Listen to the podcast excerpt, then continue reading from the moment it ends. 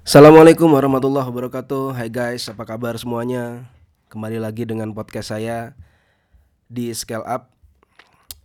Podcast saya ini sebetulnya membahas hal-hal yang ingin saya bahas saja. Jadi nggak ada topik-topik tertentu um, Mungkin saya ingin bahas Facebook Ads, mungkin saya ingin bahas tentang mindset Atau bahas apa pun lah. Atau saya baca artikel di mana saya nemu dan saya sharing ke teman-teman semua. Jadi nggak harus ini semua adalah original semua pemikiran saya. Saya pun juga mengambil dari pemikiran orang lain mengambil remah-remah dari pembicaraan-pembicaraan orang lain, membagikan kepada Anda semua supaya podcast saya bermanfaat dan bisa Anda nikmati saripati dari pelajaran-pelajaran hidup yang saya dapatkan.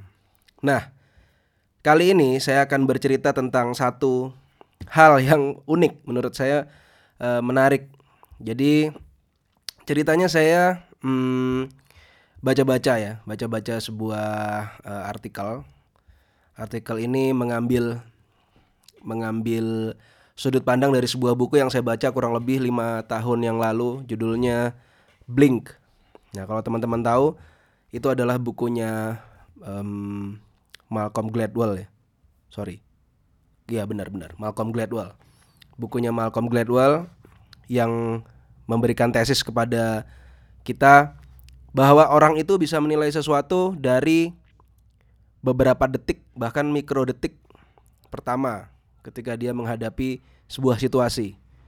Jadi ada orang-orang yang bisa uh, ya semacam apa ya kita bilangnya isyarat bukan isyarat kita bilangnya insting atau kita bilangnya intuisi yang ini kayaknya ada something happen yang saya nggak tahu tapi ini kayaknya ada yang salah. Nah yang begitu-begitu itu dibahas sama Malcolm Gladwell dalam bukunya Blink. Ini dengar-dengar eh sorry bukan dengar-dengar uh, sepanjang yang saya tahu Blink ini juga termasuk salah satu New York uh, New York Times bestseller.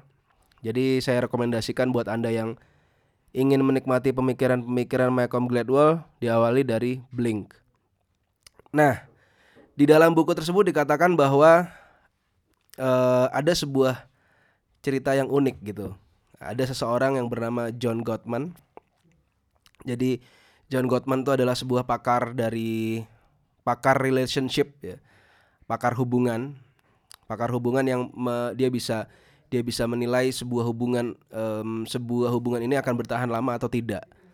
Nah unik memang keahliannya. Dan dia dan dia sangat sangat apa mendalami itu selama 40 tahun lebih. Dan benar-benar dia menemukan sebuah bidang baru dalam relationship. Nah Gottman ini dia punya sebuah teknik-teknik tertentu yang dia bisa menebak dari biometrik, kemudian dari dari conversation, dari apa namanya uh, body language, kemudian dari uh, tone tone berbicara. Nah dia bisa membuat sebuah hubungan-hubungan sehingga tingkat keberhasilan dia itu 91% dalam menebak apakah sebuah hubungan yang baru dimulai, sebuah pernikahan uh, akan bertahan lama atau tidak kurang dari uh, dalam kurun waktu 10 tahun. Nah, keberhasilannya 91% sehingga um, Gottman ini dia uh, harus dia dia apa ya istilahnya ya. Karena keahliannya tersebut dia berbicara di banyak di banyak forum-forum internasional termasuk uh, paper-papernya dibahas juga dalam academic awards di beberapa state ya di Amerika dan dia juga menulis banyak sekali buku-buku tentang relationship. Ada satu tesis yang menarik dikatakan di situ bahwa ini ini pendapatnya Gottman. Dia bilang the idea the couples must communicate and resolve all of their problems is a myth. Jadi ini termasuk yang saya percayai sebelum saya membaca bukunya uh, Blink ini.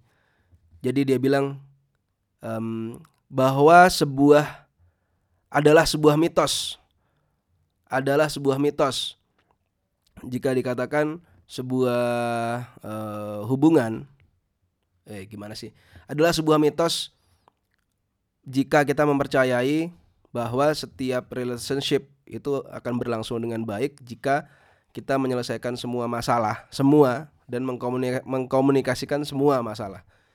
Nah, dikatakan oleh Gottman di dalam risetnya selama eh, uh, 40 tahun orang-orang yang berhasil dalam hubungan hubungan pernikahannya mereka. Itu bukan orang-orang yang menyelesaikan semua masalah yang terjadi di antara mereka dan juga mengkomunikasikan semuanya. Jadi justru orang-orang yang berhasil itu orang-orang yang nggak nggak apa ya mereka masih punya unresolved problems. Mereka masih punya masalah-masalah yang nggak terselesaikan. Mereka juga masih punya eh, hal-hal uh, yang membuat mereka harus berantem. Bahkan um, 10 tahun kemudian bertahun-tahun kemudian. Jadi um, jika anda mengalami sebuah hubungan pernikahan yang kemudian sering berantem di rumah nggak masalah nggak masalah. Itu menurut Gottman. Karena hasil risetnya dia selama 40 tahun itu mengatakan ya itu itu itu nggak nggak masalah. Justru poinnya bukan di mengatasi bukan di menyelesaikan seluruh masalah dan mengkomunikasikan semua masalah. Nah poinnya justru menurut menurut apa namanya menurut Gottman dikatakan bahwa kalau kita punya masalah ya sudah itu masalah. Kalau kita punya uh, difficulties ya dalam komunikasi bersama pasangan kita ya sudah itu itu selalu ada ruang selalu ada ruang ketidaksepakatan dalam banyaknya kesepakatan. Dan orang-orang yang bisa berdamai dengan kesepakatan-kesepakatan itu dan berdamai dengan ketidaksetujuan ya ya orang-orang itulah yang akan survive. Damai gitu misalkan suami istri nggak nggak harus semua masalah ini akhirnya saya menyadari juga nggak harus seluruh masalah itu harus diselesaikan. Nggak harus kalau kita ber, kalau kita tahu bahwa kita punya perbedaan ya sudah perbedaan itu ya sudah dia dia begini saya begini e, normal aja. Kita memberikan ruang buat oh ya selalu ada kita nggak kita kita beda nih kita beda. Tapi ada juga yang yang sama-sama. Ada juga yang beda dan maklumi itu dan menerima itu apa adanya. Nah justru itu menurut si Gottman itu yang berhasil membuat sebuah hubungan itu menjadi langgeng dan uh, apa namanya dan uh, apa ya bertahan lama. Tapi justru pasangan-pasangan yang berusaha harus selesai nih, harus resolve, masalahnya harus kelar uh, antara dua orang, harus terselesaikan, dan pokoknya harus ada titik temunya. Nah biasanya yang begitu malah failed, itu menurut risetnya beliau. Apakah bisa diterima, apakah tidak? Nah itu saya kembalikan kepada teman-teman semua, karena yang menjalani juga kita semua masing-masing. Dan kalau memang itu ada benernya, coba direnungkan lagi. Ingat podcast saya sebelumnya, saya mengatakan bahwa ada uh, percakapan diri kita terhadap diri kita sendiri yang yang kalau seandainya kita bisa mengamati percakapan itu, kita menjadi orang yang lebih baik.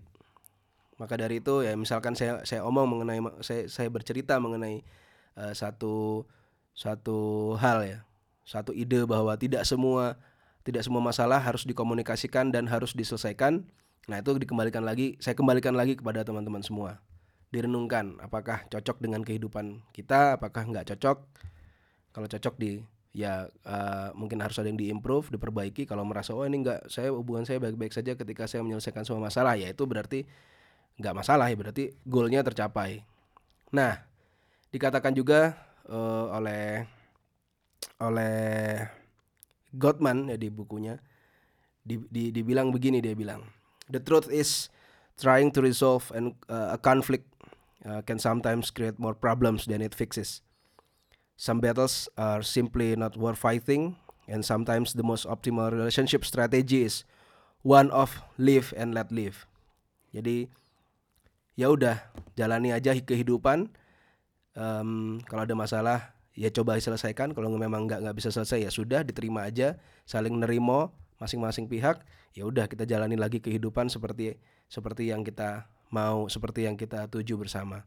Dan itulah yang membuat itu menjadi lebih langgeng dan lebih uh, bisa bertahan lama satu dulu dari saya sebenarnya masih banyak topik yang ingin saya bahas cuma karena takut kelamaan dan juga sudah malam saya pengen tidur, itu aja. Terima kasih. Assalamualaikum warahmatullahi wabarakatuh.